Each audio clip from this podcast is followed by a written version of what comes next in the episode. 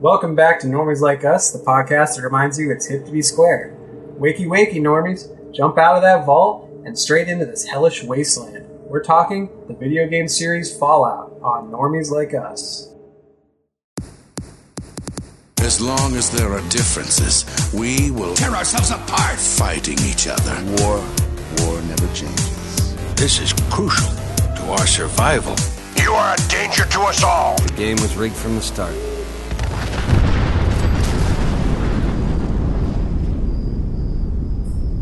I am become death, the destroyer of worlds.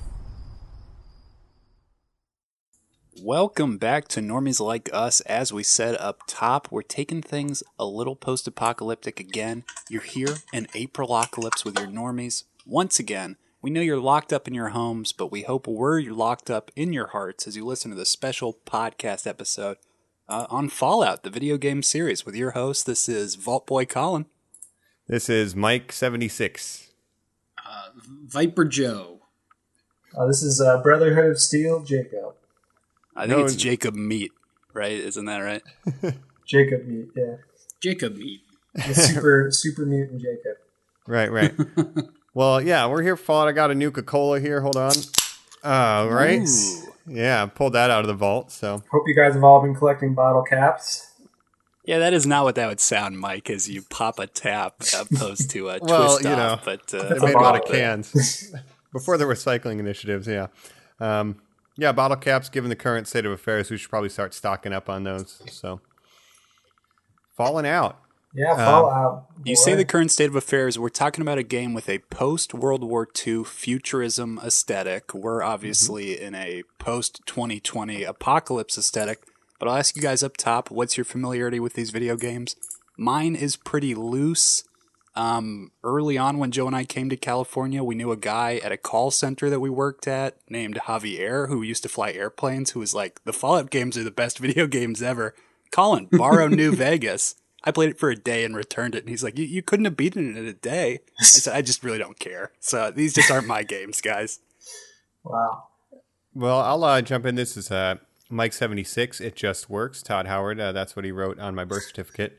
Um, so you know, last week we talked about a film franchise that probably inspired these games largely, at least their aesthetic. That's Mad Max. I, I'm a fan of that. I like kind of the post apocalyptic thing.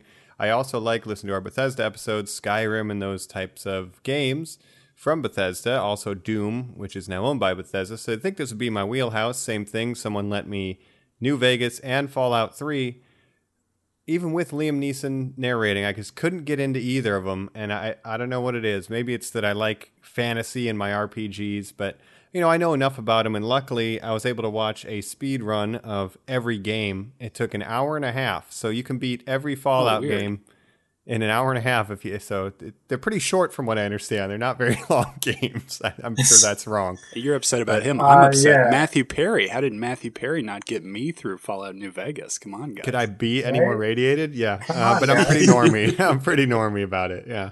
Oh, here we go. I'll finish out that trifecta. Uh, same exact experience. I played a little bit of New Vegas and a little bit of Fallout 4. I don't know, man. I think it's I think it's the menu system for me that it was just like, ah, this seems like a lot of reading. I don't want to do this right now. I can't just jump in and go, so I'm out. Wow, guys. Well, I didn't realize I was on a podcast with a bunch of normies. like us. you should have. In the title. Um, yeah, well, I'm surprised to hear you guys say that because, uh, you know, I'm a pretty big fan of, of the Fallout games. Um, and yeah, like you were saying, I mean, it's essentially very similar to Skyrim. It's like the, you know, post apocalyptic sci fi version of Skyrim. So I would think if you're into that game, but I understand, you know, some people are more into fantasy.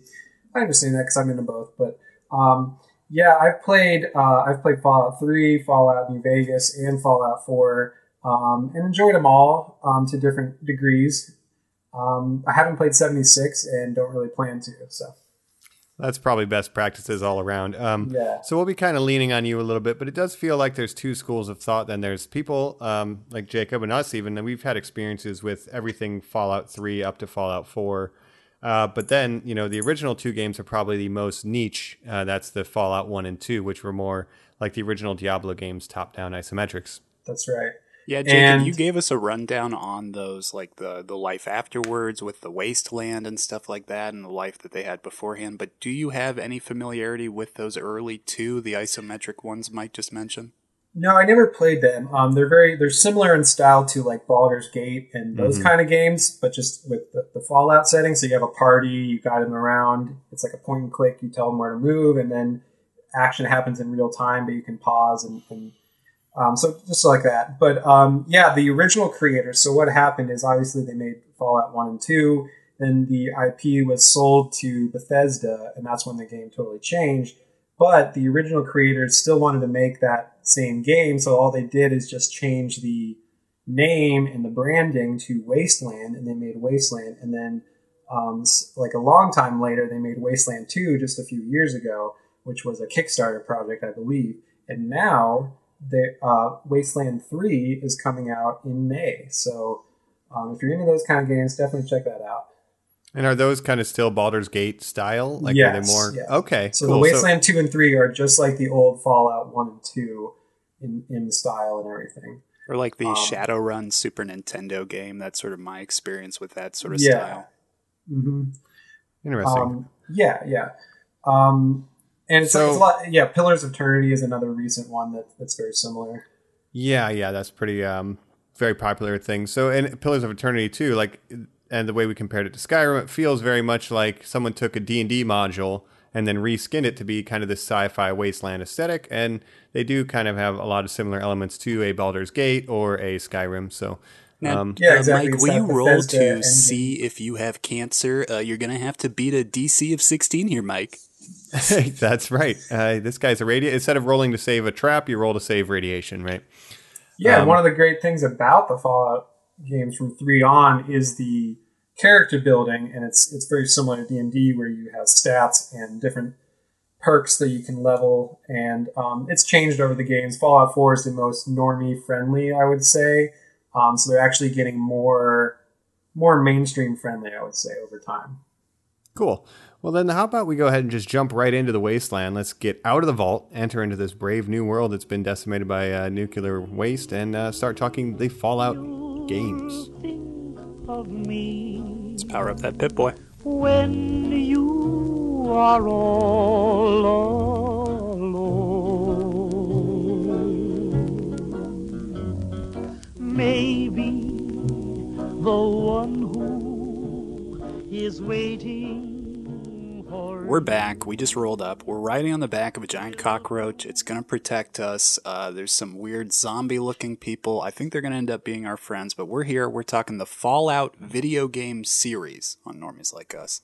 Um, now, the interesting thing, like you guys said, there is a background where it sort of comes from the role playing world. The first games wanted to utilize something called GURPS. I do not know what that stands for, but it's basically like a system of game playing, uh, almost like akin to a D&D. Yeah, like, you know, they have a lot of systems in D and D, like the THACO system and things like that. So, coming from an RPG, almost tabletop background, they have the GURPS, and later, I think, what do we get? The um, VATS. VATS. VATS is uh, carried over into the later games. So, That's in special. There's a lot of role playing breakdowns, um, which kind Yeah. of might be the elements that I'm turned off from here, even though I'm well, more of a role special playing guy. is is the uh, like I was just talking about the character building. Um, you know, in D and D, you have you know uh, strength, agility, dexterity, whatever. Special is like their version of that, basically. VATS is really interesting actually because so obviously you know Fallout Three uh, changed a lot, so it became you know three first person. uh, first person, uh, more of a FPS uh, feel to it. So, but they were still limited in their in their like FPS capabilities. So they developed a system called the VAT system, where essentially it pauses the game when you're going to shoot someone, and you, you pick a, a part of their body that you can shoot, and then it'll tell you the percentage of, of your chance of hitting that part of the body. Um, and so that's how you do a lot of the shooting, especially in three. Um, over time, their their shooting um, actually gets better. Like four had the best like FPS um, you know, in the Yep, game. so um, it's actually getting away from that. Yeah. Gotcha. Well, some of those Interesting. systems, yeah, were actually kind of related to the original 2D, you know, top-down Fallout's, where you know targeting body parts and stuff was still part of it, right? Yeah. where it's all wrapped up, Mike, into a world, or I guess the context of the world, a little bit like Mad Max, where we talked about last week.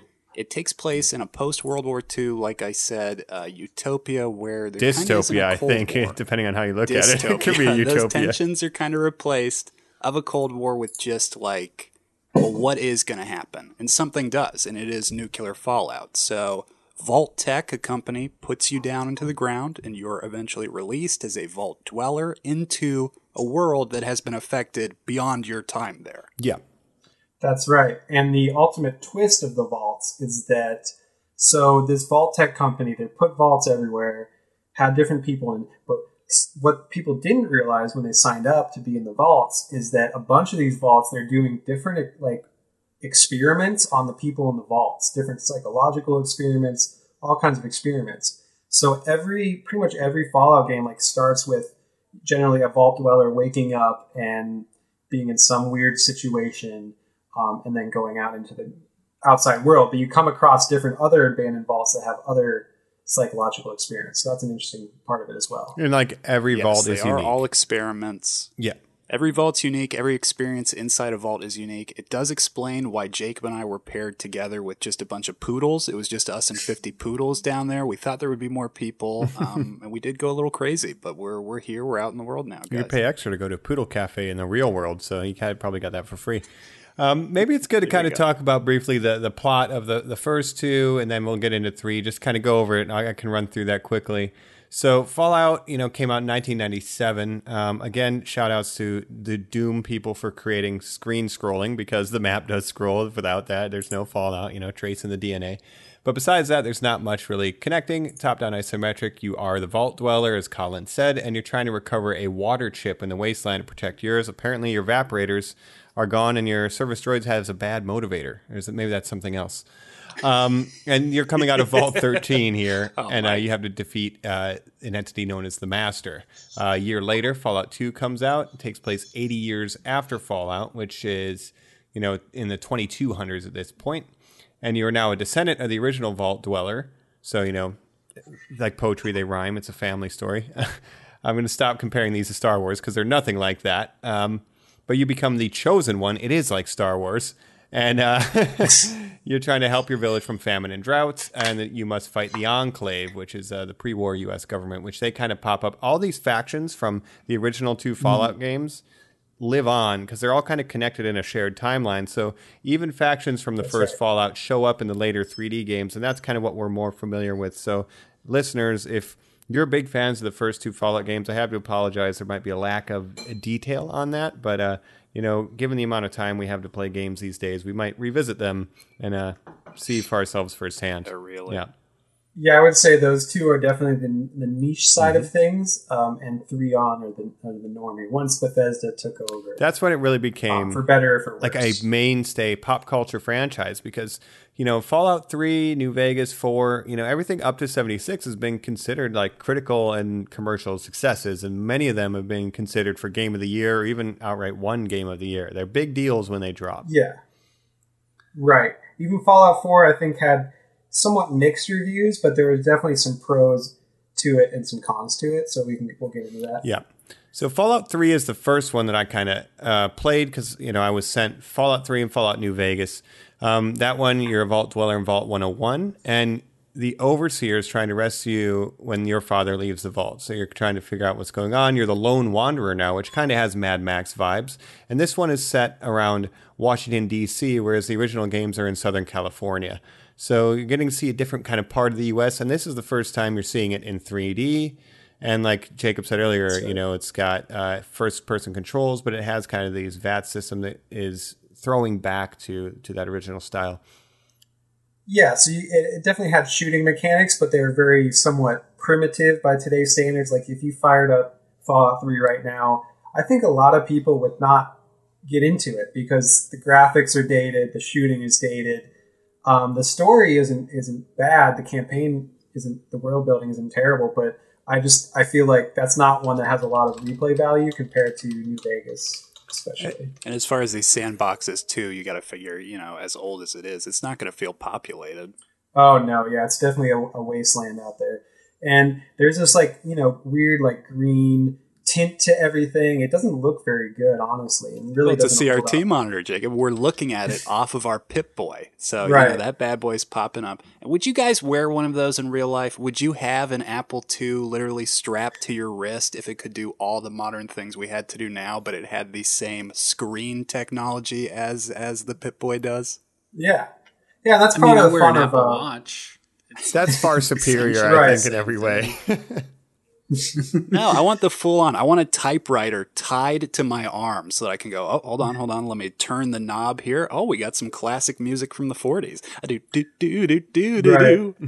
and honestly, I yeah, do- that's part of the love that whole. aesthetic. Yeah, that whole aesthetic is part of the fun. Is the the World War II era like technology, but in the future. They even kind of borrowed from like you know these futurists from the late 40s and early 50s. You know they would draw that kind of Jetson style future. So there's weird mix Yeah. of like Americana with dystopia, sure. and that's like the new Coca-Cola. You know your classic Coca-Cola in a glass bottle. It's very like Would you call it steampunk, Mike? Bioshock Little to me is steampunk. When I was looking up this, they call it clock. Yeah. Clock. Does that make sense? I wonder. I don't there's, know. There's shades of a lot of different stuff here. Like I said, there's that Americana, but then it can go full Mad Max, like cannibalism. There, Oh, there- yeah. It, it covers a lot of ground, and at some points in these 3D ones, it's like it can go from horrifying to hopeful to comedic because there's a lot of content in these games. I joked that the speed runs were an hour and a half to beat all of them.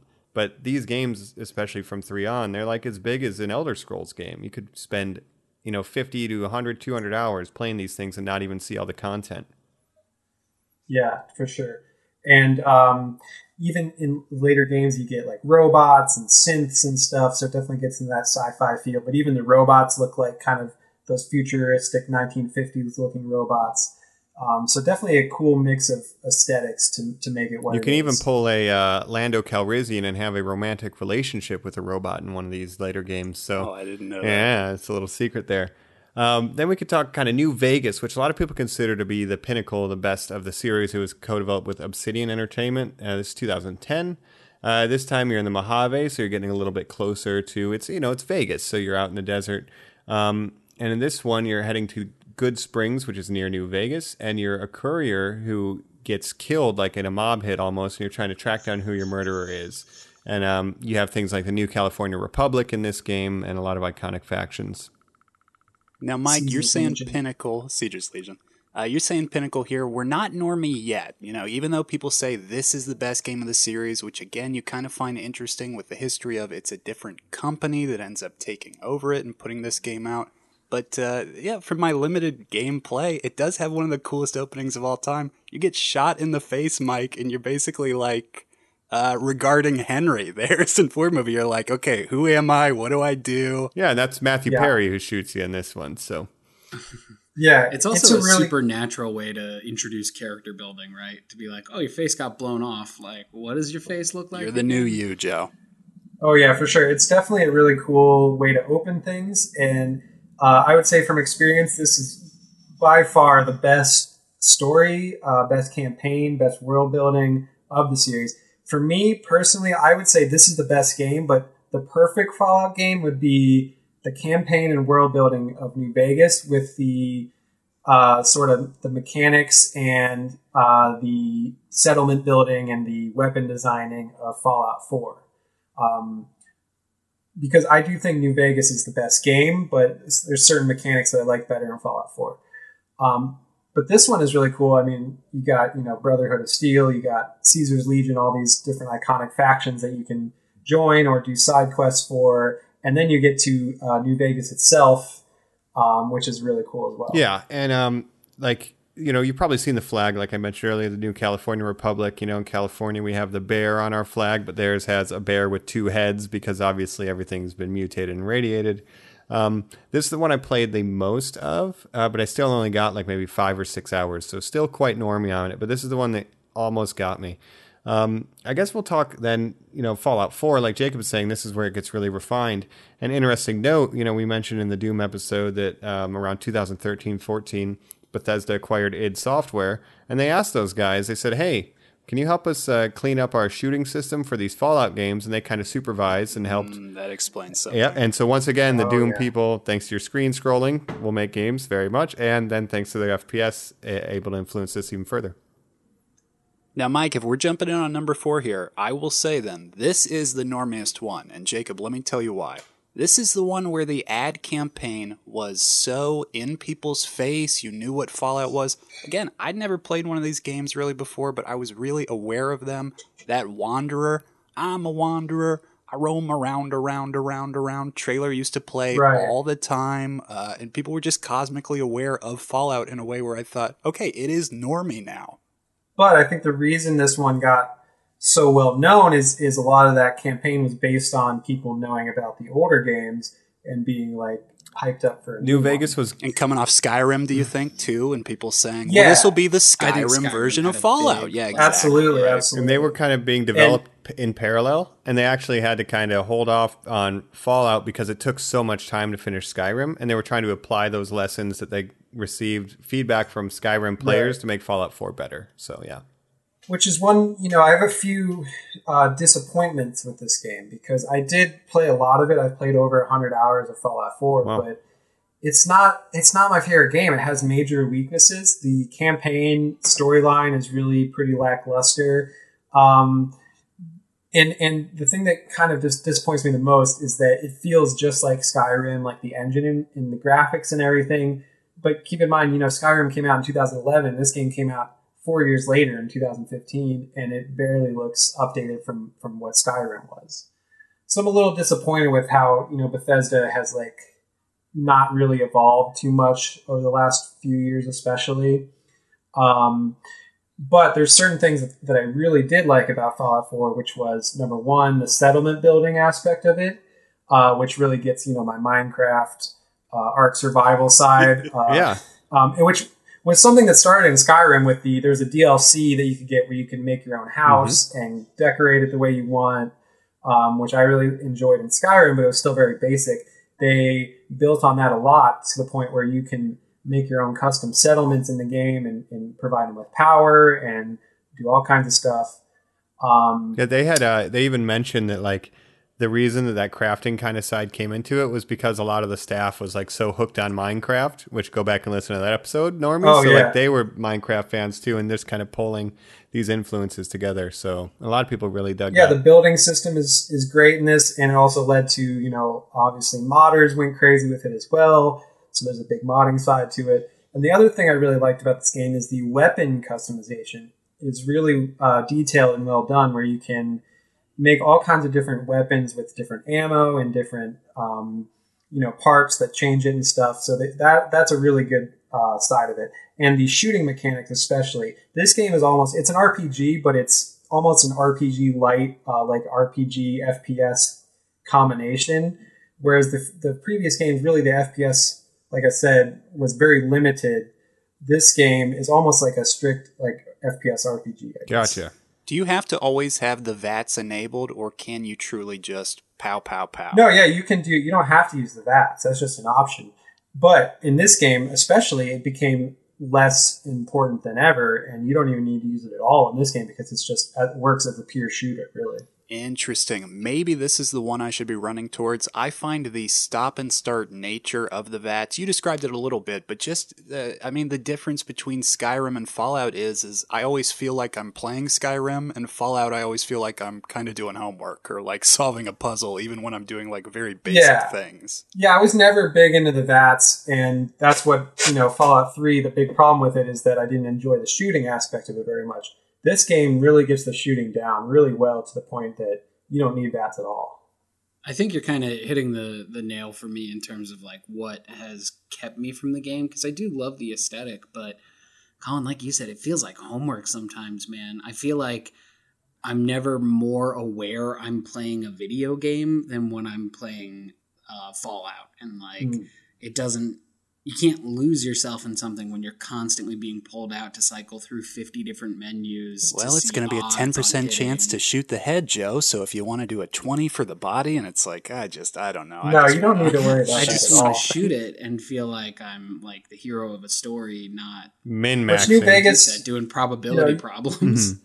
I would say New Vegas and Fallout 4, you don't need VATS at all. And it's really just a, a preferred playstyle. So if, if people enjoy using VATS, they can, but it's definitely not uh, necessary. Um, the unfortunate thing about Fallout 4 is It's that in the story is really.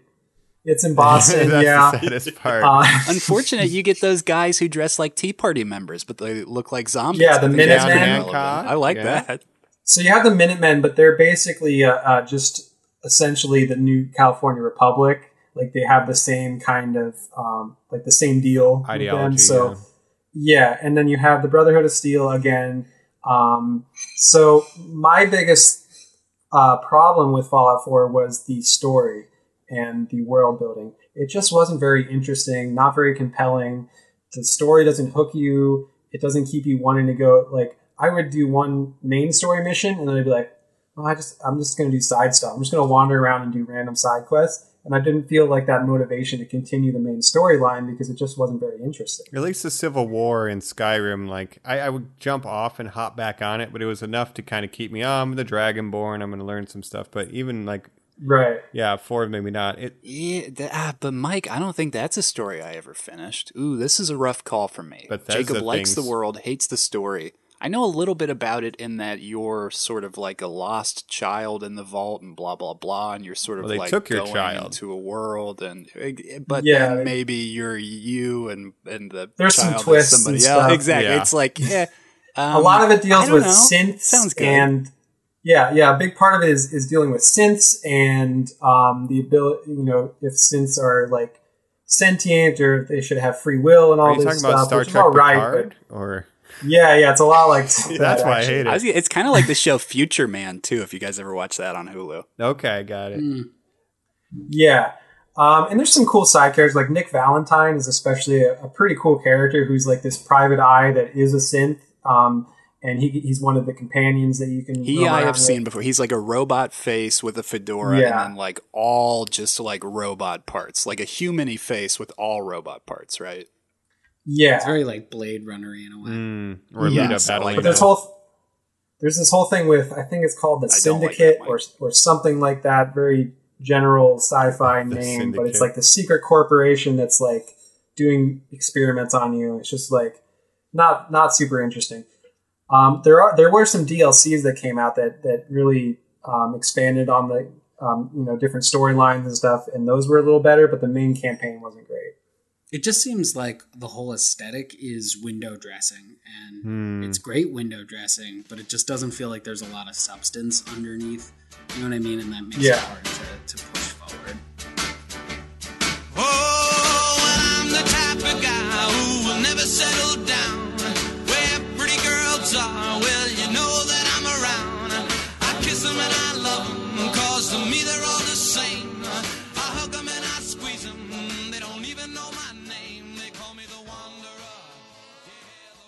It almost feels like Bethesda has kind of th- their own IP, which is the Elder Scrolls, and then these were built on that engine.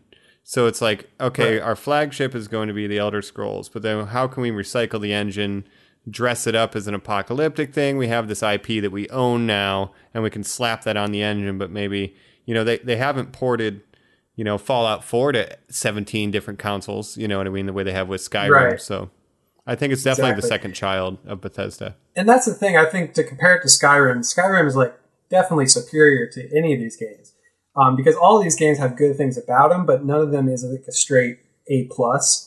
And Skyrim. So the thing is, like, I think Fallout Four, if it came out in like 2010, it would have been better received. Um, and it was decently received when it first came out in 2015, but it also I think got some mixed reviews. And if you compare it to Skyrim, it just feels very empty. And Skyrim can almost feel empty too at this point because games have you know evolved so much over time. Like if you compare Skyrim to Witcher Three, it's really no contest. But if you compare Skyrim to Fallout Four, I think Skyrim is definitely better. Ooh, that's interesting. And Let's the other thing I wanted to mention, uh, real quick, sorry, um, was in Fallout 4 they have radiant quests, which are basically you go to like a Minuteman and he's like, oh, you need to go kill these, you know, bugs at this settlement. But it's all so these are radiant quests, so they're like procedurally generated quests that like can go infinitely. So it kind of gets very repetitive because you're going these aren't even like pre-written quests. I mean, there Oh, I are pre-written quests, but there's also these other radiant quests, and that's one that I didn't like very much. At Well, all. here's a question I want to pose to you guys then regarding kind of Radiant quests and the idea of like rogue lights and procedurally generated content. Uh, is that a strength? Is that like a, a game design style that you guys like? Because personally, I hate procedurally generated or anything that's just done with an AI. Colin.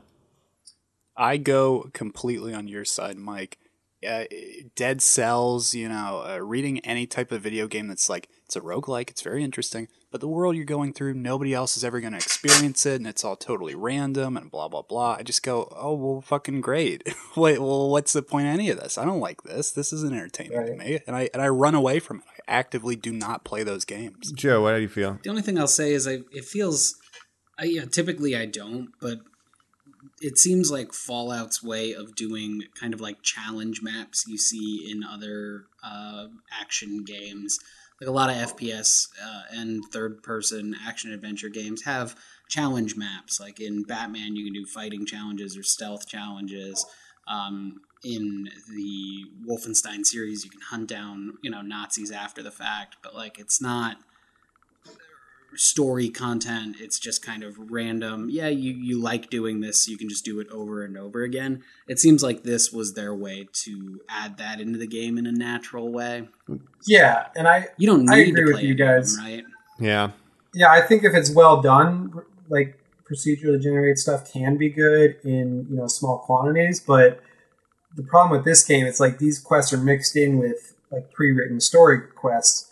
So Yeah, I hate that. Yeah, you're going to a, a Minuteman guy, and he's like, "Go defend this settlement against this kind of you know monster," and it's just like repetitive, you know. Yeah, that makes sense. But uh, one thing that's interesting too is that they added because there used to be like a hard morality system where if you did something, you'd be good or evil. But now it's like you do something with one faction and that affects the way other factions interact with you. It's almost like there's a politics at work in the world, which I at least think is an interesting addition instead of just good and evil. Mike, I love that, and I love the special system's ability to really play with the charisma and the intelligence where you can walk up and be like, Me heard you sell things. And the Oh, character yeah. be like, Oh, this stupid If you have piece a of one shit, I'm gonna charge intelligence, like you can't even talk 50 right. more. yeah, exactly. Yeah. They really fuck with you in the world. Yeah. And the other thing about this that I wanted to mention is one thing I do really like is the small details of the world building, which I think Bethesda's always been pretty good at. And even in Fallout 4, just like you know, it's like Skyrim where you can pick up stuff in houses like like constantly, um, and just like the little details, the magazines and everything that just kind of enforce the world building or reinforce the world building.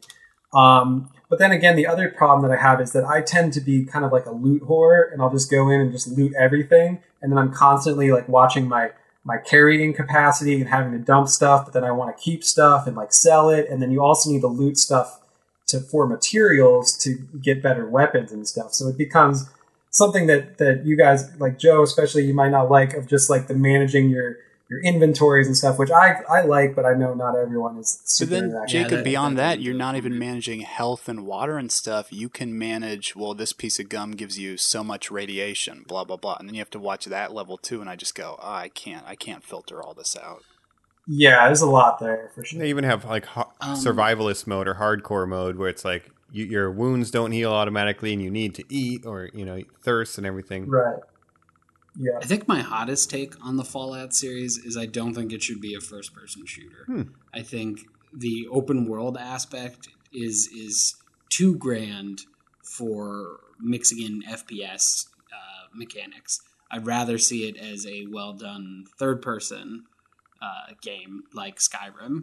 Well, you can be in third person Or Mad Max. or first person. So it's like Skyrim actually, where you can do either perspective. You can pull it out if you if you want. Like Skyrim, I see a lot of people playing also in third person, but I mean, you know, speaking of like first person, third person, and things that Mad Max did. We talked about on the Mad Max episode about how oh, it'd be cool if they did a Mad Max MMO. Uh, but we do have a post-apocalyptic MMO, and that's going to be the latest entry into Skyrim or Fallout series, and we need to kind of mention it now. That's Fallout 76. we do. It's the last game in the series. You mentioned our Bethesda episode. That was released pre to Fallout 76, where we were talking on that episode. Oh my god, I wonder how that's going to turn out. We're all so positive. Normies, like if you're looking for a timeline for us to like address things on this, that game is hated. It is it is not well liked. We're sitting here on the eve when this episode comes out of the release Wastelanders DLC for it. Let me just pose this question to you guys. Um, does the Fallout development team, because you, you guys were talking about like the crafting stuff where they're like, oh, these other games do it, let's just do this. Does the Fallout development team live in a bubble where they are so behind things? Why are they on MMOs when they should be moving on to battle royales? We should be in a Fallout, you know, battle royale game at this point. There's a radiation Uh, level well- that's rising, right? I wouldn't want that chasing either. you, But you would love that. think Says the guy playing Modern Warfare. Oh wow. well, battle royale would be a terrible idea, but also 76 is a terrible idea too. You find And- a power armor halfway through the, the, the level as it's shrinking in on you, Jacob. You're the only No, I one don't with think- it. People are I don't think it vaxing needs to you. change from RPG. RPG shooter is what it should be, really. And 76, it was a huge flop when it came out because there's, it's it, the thing is there's no NPCs in the game. So you you go in, there's no one around you. You could be with other people in, in an MMO way, but there's no one to interact with. You can just read notes or listen to an audio tape. And build Audio your shack. tapes. The world is completely empty, like Jacob's saying. The free DLC Wasteland that is coming out populates the world with human NPCs. They have learned their lesson, and it Oh, seems great. like that's the thing people are the most excited about. Where I just go, "Who gives a shit?" Here's what I, A year later, and they got robots. yeah, here Yeah, I have no interest in playing that game, and that's kind of someone who played three New Vegas, four, you know, put you know hours into all those games, and I still I don't have any interest because if I wanted to play a Fallout game, I could just go back into four and play that. But I don't think any of us are MMO guys either, right? I know I'm not. Not extremely. Well- um, I played World of Warcraft, and I also played an MMO FPS called PlanetSide. Uh, it's a first-person shooter that would have like a thousand people in one battle. That's pretty cool. But um, for Fallout 76, what I think happened is Fallout is a single-player RPG, and if the AAA game industry has learned anything, it's that they want to create a live service or a lifestyle game that you play into perpetuity. Something like Destiny that you know has constant updates. Right. So they're like, well, let's just throw the Fallout universe as an MMO, and we'll get a monthly subscription and stuff like that. Um, but Yeah. no one, no one asked for that. Fallout That's fans all it don't is, like Right. that. Mike. That's the problem. It's literally No somebody going, "We can bill a monthly." Oh my god! And I think that's transparent. That's that's the moment that Todd Howard turned heel in the eyes of uh, of gaming fans. Yeah, I think going back now, you know, 2020 hindsight, like the signs were there. And I think, you know, it was the hubris of Todd Howard and the Bethesda team of just being like, people love Fallout. We can do anything with Fallout and just put the branding on it and people will buy it. And they, you know, learn their lesson, I hope. doubtful. Um, again, Doom is saving their asses right now, and they didn't even develop that. They just Oh, released it. absolutely. Well, if we're talking about weird other games, let me softball this question to you real quick, Jacob. You're talking about how I want this game. I want a game that's the story of New Vegas, updated graphics, better uh, mechanics in the new games, 4 and beyond. So, Outer World, from the same developer of New Vegas, does that scratch your itch for you? A weird sci fi RPG? Um, yeah, I played Outer Worlds. It was pretty fun. Um, it's a very short. It has an alright story. It's not New Vegas level. Um, it's better than Fallout Four in the story department. Um, but it's very instead of you know instead of a post-apocalyptic wasteland, it's a you know it's space. You're going between different planets, and it's all about you know this corporation controls everything. It's very uh, you know, very political with capitalism and corporate. But again, and all that stuff. 1950s retro. Yeah, yeah, very similar aesthetic.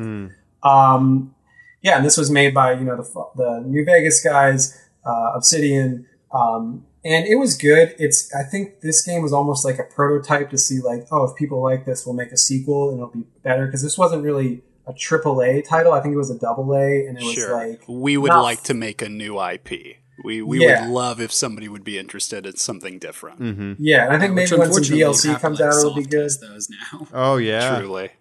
If You Uncharted came out now, Joe, it would be like, look, it's kind of a treasure hunting game. Are you kind of interested in it? Oh, you're not. Uncharted was always a shooter. Uncharted 2, Right. and it's an Sorry. awesome RPG shooter. Yeah, but the, but yeah, Outer Worlds was fun for what it was. It has potential. I think Outer Worlds two could be really good. Um, and I played it, and it was it was good. I think the real danger to the Fallout franchise is another apocalyptic wasteland game that got delayed, and that's the Last of Us franchise, Last of Us Part 2 getting delayed. I think that's a, a much better experience for my money as far as like a wasteland, especially set like near Boston or Pennsylvania, like the original game was. I don't know. You say that, Mike, and then like people were stoked for Borderlands Three. That again, that's not really a series I like either. I see that as a mm-hmm. real mirror to the Fallout series too, where it's like everything I'm complaining about Fallout, where I'm like, I wish it was just a dumb shooter. It's like those gum those games are dumb shooters, and I also don't Yeah. care about those games. So I, I don't know how. Yeah, Borderlands- just taking Pip Boy place. I mean, that is a, a, a pretty big ripoff. Yeah, I think Borderlands is it's similar in aesthetic, but that's yeah what you might consider a shoot and loot game where it's just Ooh, I like going around A looter shooter. shooting things and Shooter, and, looter, yeah, looter, shooter. shooter looter. Um, you're just looking for better weapons and you're shooting things, and that's about it. Um, which those are fun for a little bit, but doesn't really hold my attention. I think the the thing that Fallout does that other games don't quite do is that RPG aspect. So if you want, you know, The Last of Us, it's much more linear storyline, um, very fun game. But if you want that open world RPG and you don't want a fantasy game, your options are pretty limited um, at this point in time.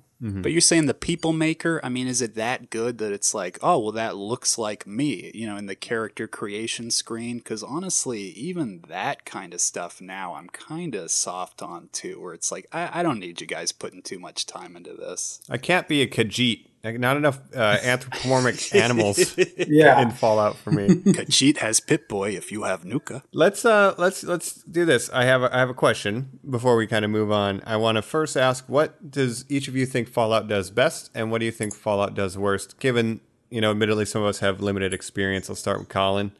What do you think they do well and what do you think they do poorly? I mean, it's a cop out. I think it's what we're all going to say. It is that aesthetic. Again, I'm not positive that they're the ones originating it, but when I see somebody in sort of like a, a, a very pristine jumpsuit, but they're in the middle of like complete chaos wasteland, I start to think Fallout. Like, again, the normie level on this one. Hmm.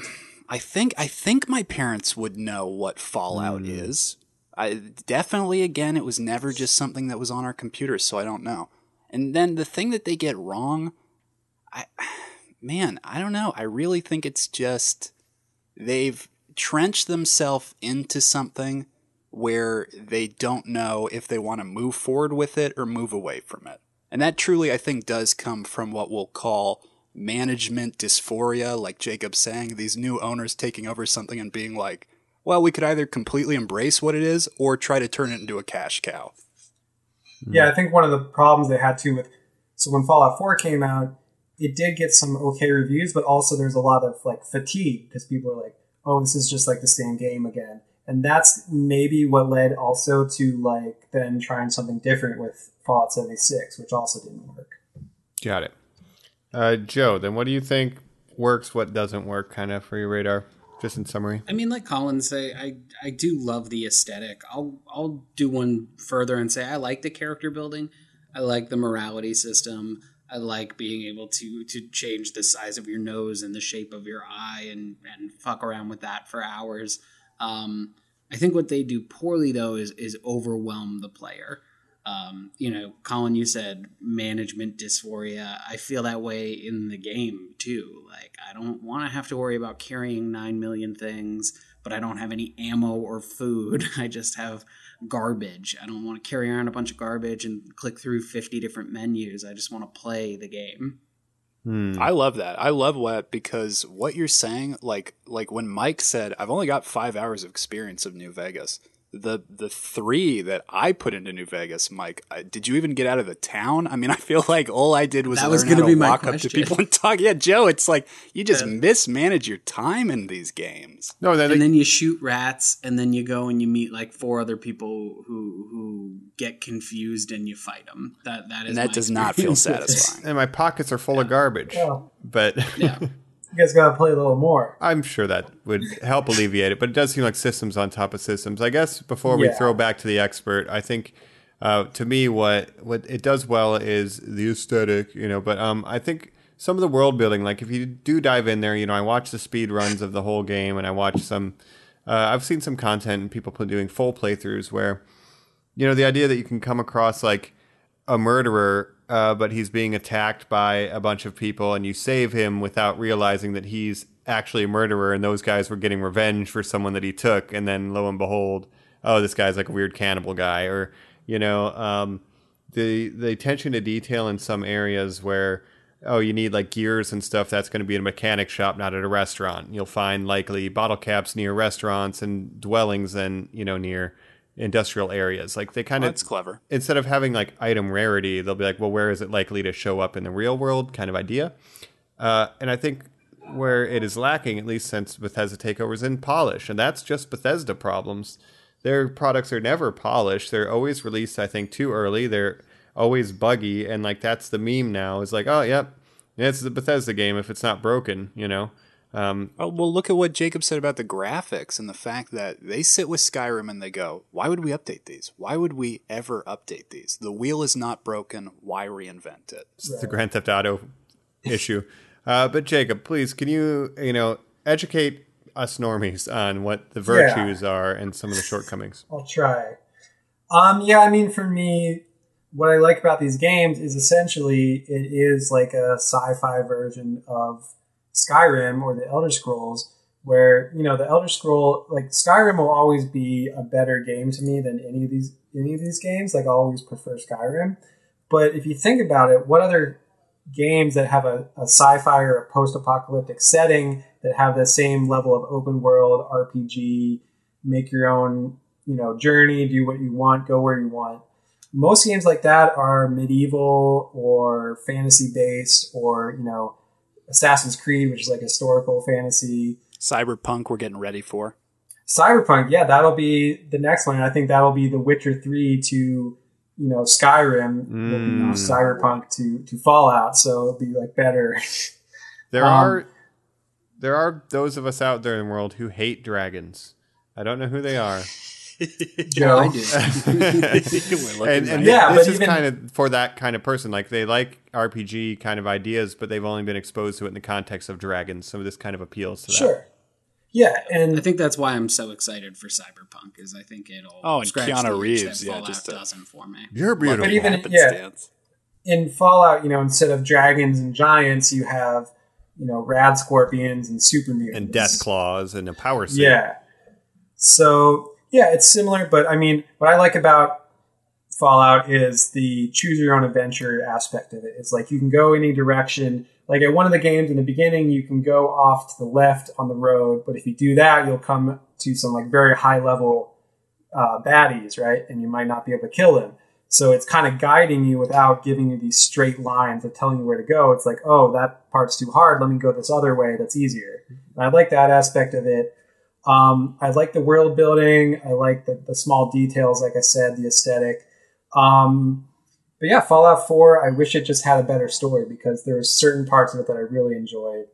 Um, it was a great combination of shooter mechanics and RPG that hasn't really been done in another video game, I don't think. Well, there's modders making new quests for these games too. Like they, you could have just like Minecraft, a whole other game within this game because people are so passionate about it. True, and I, like I said, the DLC does add stuff, so I would definitely recommend if you like Fallout 4, check out the DLCs because they add a, a ton of eh, more campaign. But then. Jacob, just in our modern times, since we were alive while all this stuff was happening, I remember that DLC coming out where people were like, oh, you can finally own an apartment, which in the Fallout world is, you know, just a shack and you can build it up or whatever. And people going, I don't know. I mean, I don't know. I'm not very impressed by that DLC. I would well, in say. Fallout 4, you can already do that in the base game, but this I'm talking about more the campaign, like Oh. the story mode D- DLCs that it adds. Okay. Okay, because Um, when I'm watching yeah, now harder. and I'm jumping on watching you do modded Minecraft and stuff, I'm looking up when I'm doing the Fallout research and all the Fallout 4 mods and stuff comes up. I'm turning a little more towards that where I go, that is cool. Like, do that shit. Make the game better. Yeah, I haven't even checked out the modding scene of Fallout too much, but I might have to do that. Um, yeah, I just you know Skyrim will always be better to me, but the setting is is unique in the way not unique, but it's unique in this game type. Hmm. Um, so I like that aspect of it. Well, it seems like in summary, normies, uh, we would recommend the Fallout franchise if you are a fan of RPGs, are not a fan of dragons, um, and uh, we cannot give Fallout 76 uh, any recommendation whatsoever uh, on our Thumbs side. down. No, I haven't played it, but I mean, there's plenty of negative reviews out there, and I wouldn't recommend it. Yeah, don't. watch course, If videos. like Bethesda- the OG Fallout games, check out the Wastelands game. Yes. Yes, Yes. yes. Cooler games, the isometric stuff. I'm with Joe. Very cool. And of course, Be- Bethesda's also famous for just having a ton of bugs at the launch of every one of their games. So There's more than just giant roaches when it comes to the bugs in these games, huh? That's that's Ew. that's my log line for my review. Um, so maybe yeah, and it, go ahead.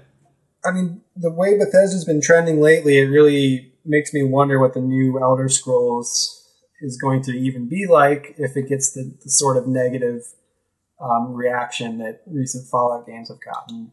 It'll be a battle royale game. Thank you, Joe. It's It'll just a- be five years too late. Fallout 5 Royale. That's what Elder Scrolls Arena was supposed to be. It was all online with like uh, battling in these different cities, but they didn't have the Right. technology. Just bring it back. Yep, they're going to revamp it. All right. Just Well, make it more like Mount & Blade 2 Bannerlord. there you go. There's our plug. um, that'll be Mount that blade. that'll become the ultimate alliance of 2020. So uh, we talked to games. Let's kind of see what else uh, Fallout has done because it is an expansive universe, and as we always like to do, we like to check out the comics and/or television and movies that have been adapted or were in the works and canceled around these properties. So let's go ahead and jump on over, see the Fallout world in other media next.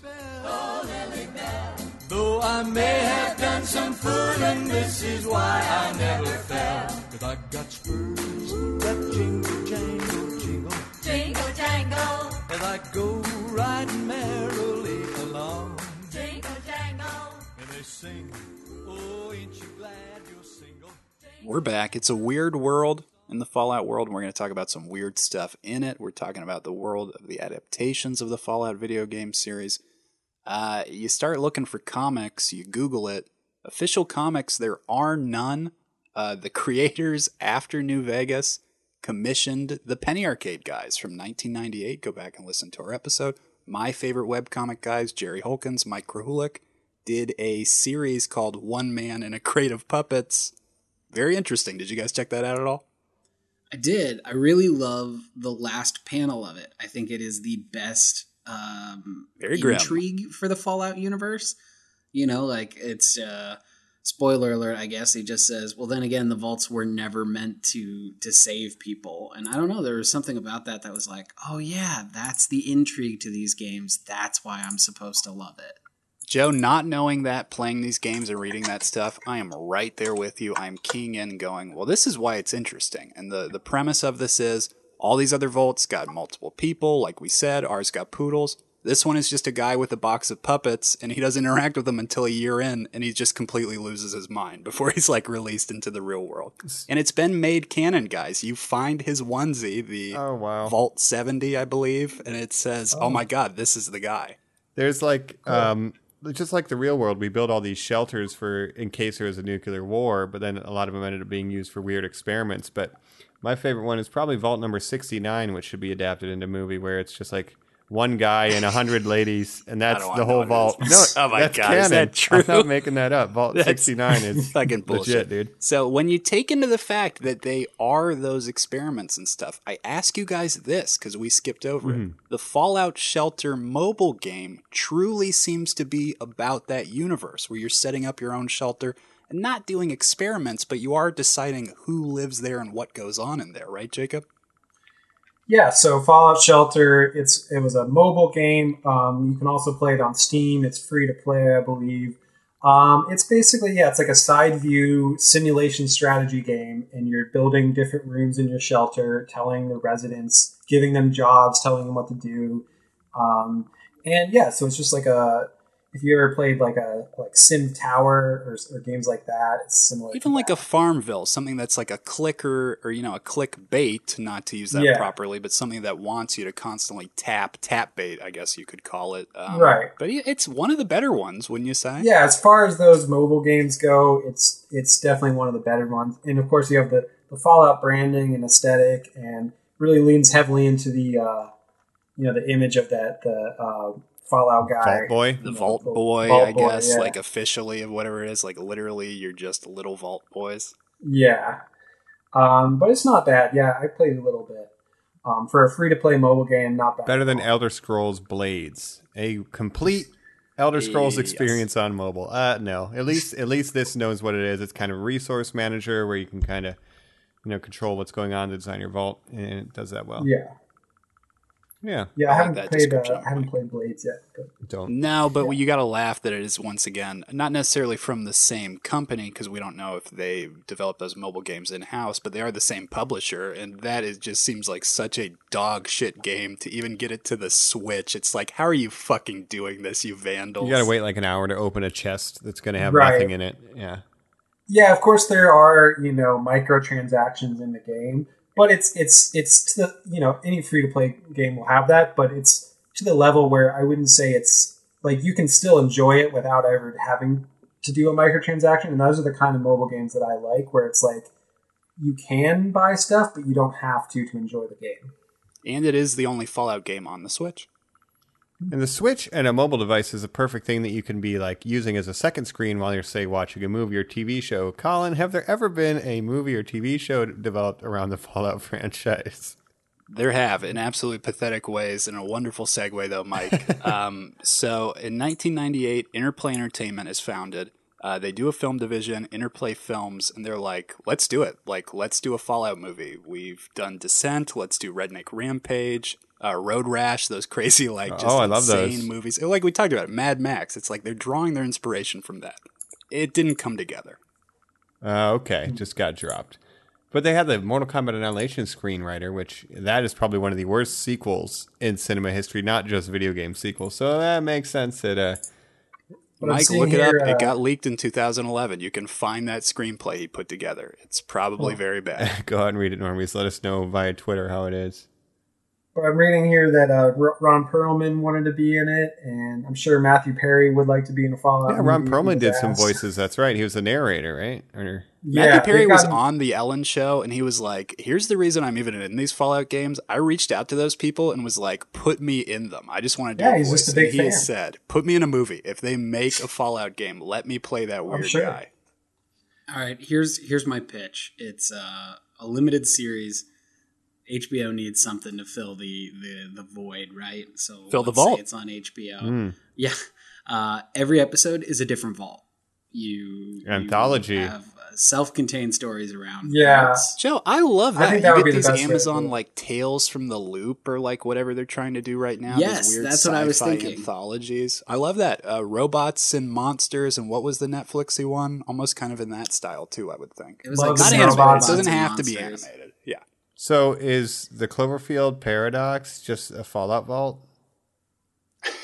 Yeah, just just one one Fallout vault. Yeah. But yeah, that's what I would like I to like see. that. And then you know you could throw Ron Perlman in as the narrator for every episode or for the series, Ooh, and then too you know give me give me four minutes at the end or beginning of every episode that has a wanderer in the wasteland, and that's kind of the plot you follow through the series. But the main episodes are all uh, independent vaults because I mean, like that arcade said, the fact that they were not meant to save people.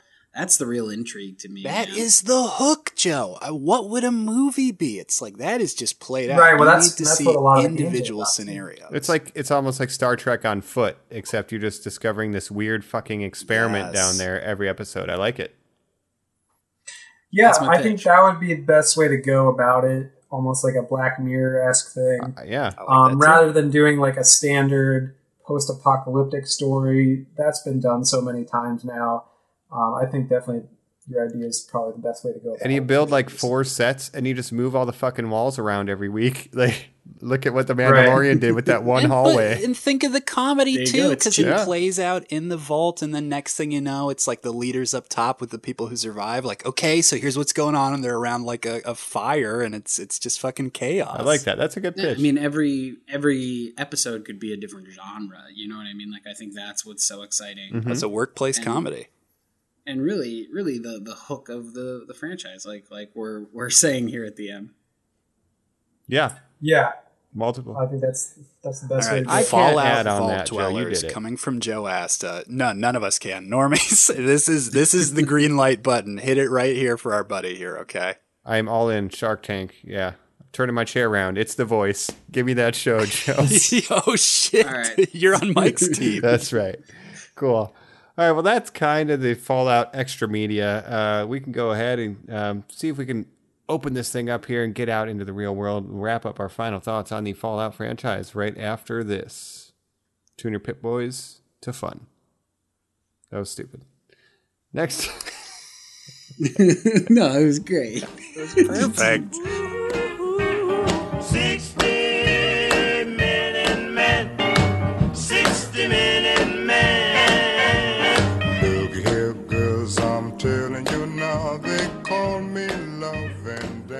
All right. Well, speaking of Pip Boys, we're back, normies. Um, you know, I mentioned that uh, in that excellent, excellent segue. Some of my best work, probably. Um, longtime listeners would know. Uh, I want to ask you guys about some of the pack-ins because Bethesda is kind of notorious for having these. Um, some are very well received, and some are very hardly criticized. Uh, the Ultimate editions that they have. Uh, most recently, we had the 19, the Fallout 76. They had that canvas bag that was supposed to come. It was like a weird neoprene. Everyone was super disappointed. Ooh, people were pissed, Mike. really Infamous. But then they get some cool stuff. Like they had the the power suit helmet. It's like a full size power suit helmet with a little uh, Boba Fett Star Wars reference. Get one in at the end. Little eye scanner on there. And then they also had the Pip Boy that was like a giant life size Pip Boy that I think you slapped your cell phone into, and you could use it to like control things in your game, like you know at least go through your menu. I didn't know that part of it. Yeah, it was Wow, I didn't. I didn't know it was so accessible. I, I knew for sure it was gaudy and extreme as hell, and it, it was like a GameStop pre-sale. Right? It's like the ultimate three hundred dollars. It comes like with the that, yeah. soundtrack and a steel book, Jesus and you know. Yeah, I've never been into those kind of ultimate editions for games and stuff. Like, I've never felt the need to have like a bunch of like trinkets and stuff come with my game. I just buy the game digitally on Steam and just play it that way normally. Careful, careful! You're talking to Mike and his Doom Steel. Yeah, case. yeah. But no, I am with you. I have never gotten one of those. I only life. got it for that Doom one, uh, also owned by Bethesda now. And it's a nice statue. It's pretty well made, but yeah, it's like uh, here's a piece of plastic I'm going to have to explain to somebody when they come into my house.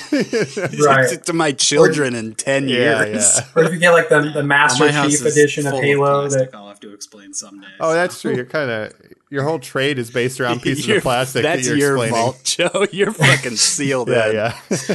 yeah, I never got it. Like, if you wanted to get the special edition of Halo that comes with like a helmet, like a Master Chief helmet, it's like I don't need that. Like, just give me the game. You know, games are expensive enough as they are. So, Well, you also don't need the game. You know what I mean? yeah. right, true. You don't need posters on your wall. You don't need. Don't need You just need to listen to us, think I do normies, and we've been talking about Fallout. So let's get our final thoughts right. here, I guess, on the, the old franchise. Like I said, we're pretty normie on it, but let's go ahead and go around. Let me um let me pull a mic real quick and pose a question Ah, yes. at the end. Um, there Is that are a lot of remakes going around these days. You got uh, the Resident Evil series Mm. coming back. Jacob, I guess for you, for you uh, being being the one who is most excited about the idea of a new New Vegas with better mechanics. Do you want to see these games remastered nine million times like we saw Skyrim? And would you play a remastered version Mm. of New Vegas? Um, I've never even played the like remastered Skyrim, so I don't know if I would. But I will say, like the you know New Vegas, obviously it came out before Skyrim, so the mechanics and graphics are a little more dated. So a remaster might help it to a larger degree than Skyrim. And I might be, yeah, I might be interested to go back in if it had the shooting mechanics, especially of four, with the campaign of and you know world building of New Vegas, I'd be pretty interested in that. And crafting. We'll need the crafting. Crafting, yeah, got to have that settlement building. And you, you, by the way, if you go on YouTube, you can find you know people building custom settlements stuff. If you're into the Minecraft, that kind of thing, check those out, Normies, because there's Oh, some I'm really excited cool for my tour, Jacob. Thank you. Uh, no, Joe. I'll agree with Jacob in that I never played the remastered Skyrim. That was before I got a Switch. That came to the Switch, and I kept telling myself, well, this is a perfect game for it. But really, if any of those Fallout games came to the Switch, I would think, well, yeah, this is the perfect medium for it. Even then, I, I still don't know if I'd dive in. Even with the added benefit of laying down, I, I just don't know if it could pull me over. Yeah, and uh, I I'm not I'm not a big Bethesda fan. I'm only a Doom fan. So I mean, maybe if they decided, all right, we have one that's set in Washington D.C., one in Boston, one in California, one in Vegas. If they just decided, let's remaster all of them at once and kind of have a connected map, maybe. But they're all set at different timelines, so you can't really do it.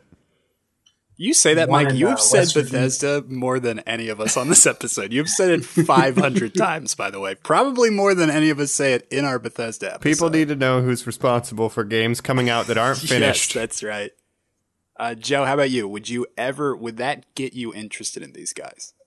Um, maybe, but I, the menus, man, you gotta you gotta dumb No. it down for me. so many menus. The menus are similar to Skyrim. Skyrim. You gotta dumb it down for me. Yeah, I don't Jacob. play Skyrim. is so complex. Yeah, no dragons. Get these dragons out of here. Well, that's what Fallout 4 is. Fallout 4 is the dumbed down Fallout. So if you want the the the, the most normie one, play Fallout 4. Yeah, but even then, uh, you know, and I'll jump into my final thoughts here. You guys keep, or not you guys, a couple of us keep saying, but it is the Skyrim of the post apocalypse, or it's a sci fi Skyrim. I think this IP deserves better than that. It doesn't need to just be a plug in and play into a genre. Once again, figure out where these came from, figure out what you liked about them, and then figure out a great way to improve them. I think that this series is missing that. There's no architect of passion behind it. Yeah, Colin, I'll follow up my final thoughts right on that. Uh, I should love this. I should love Fallout. The aesthetic is very up my alley. I love the intrigue uh, behind the vaults and stuff like that. Something about the gameplay that's just kept me from it, man. And uh, I wish I wish the IP did get better, and, and and we did see some some different stuff from it because I want to love these games, but I just can't. It's long winded, Joe. Like somehow I feel like it's lecturing me even when I'm on just like the boot up screen. I'm like, okay, hold on. Like just like give me a second, okay? Just like let me get into this world. Fallout 3, like you literally are a child when you begin the game, and you have to play in the, you're a baby, then you're a child, then you're a teenager, then you're an adult, and then you can start, you like, Yeah. go through a whole life cycle before you can even play. I think I that one has a really I can't get through this lead. lifestyle, Mike. Yeah. I can't I can't get through an imaginary one. Yeah. I would say again, check out Fallout 4 if you want a normie version.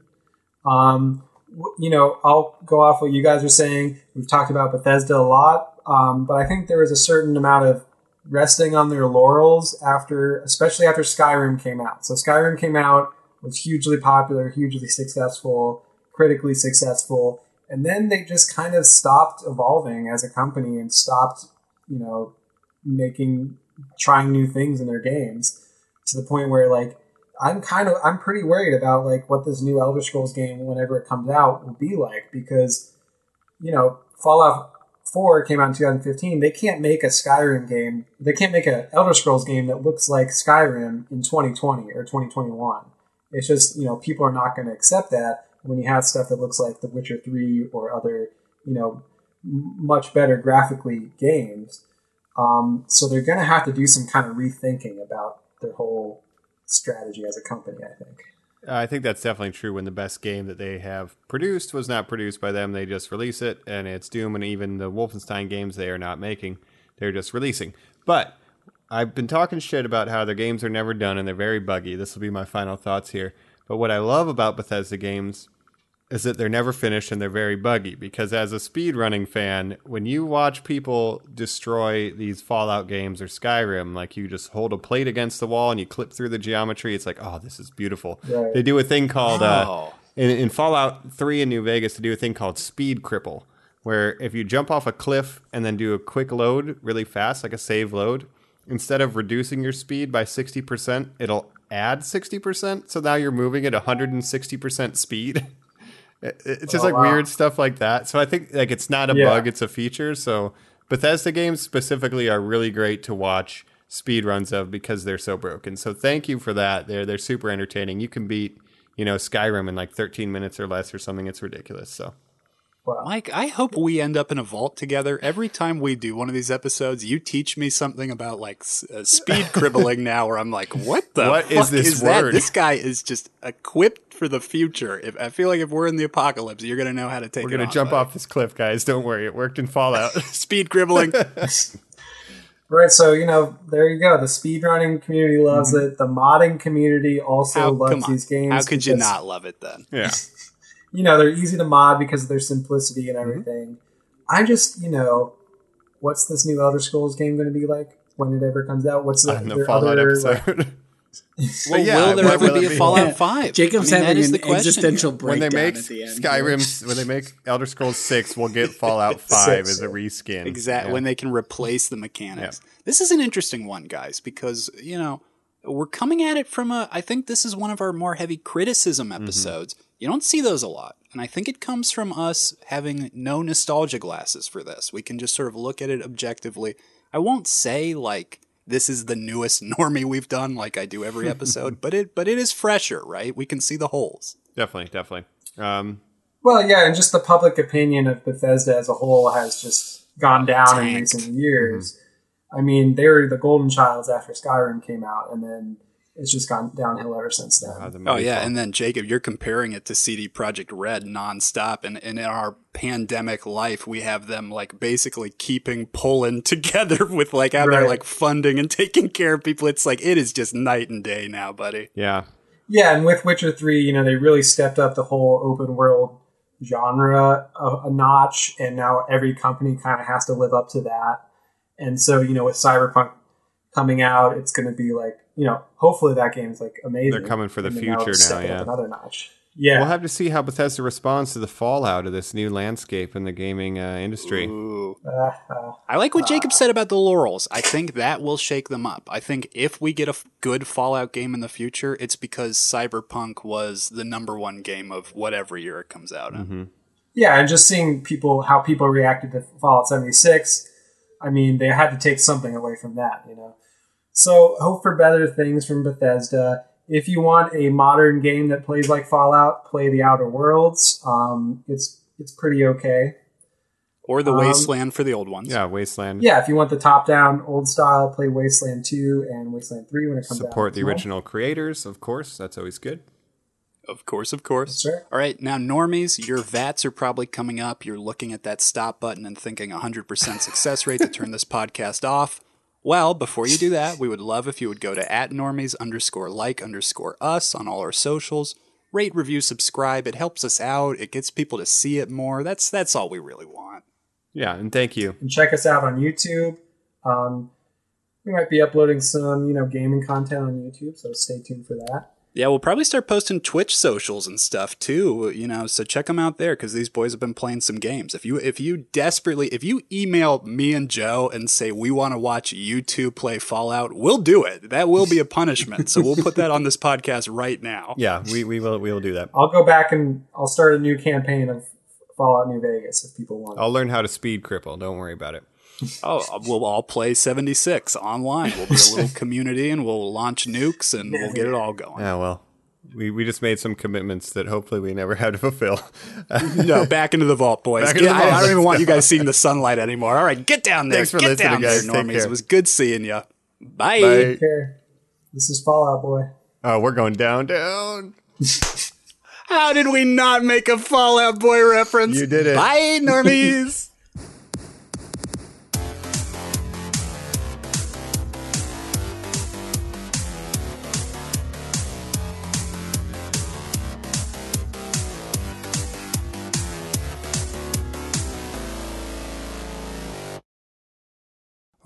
Hell yeah. This is Aquaman, and if you enjoyed that episode, I'd really appreciate it if you give it a like, share, and subscribe on iTunes, and you'd really be one of my man if you share with a friend. We'll be seeing you around.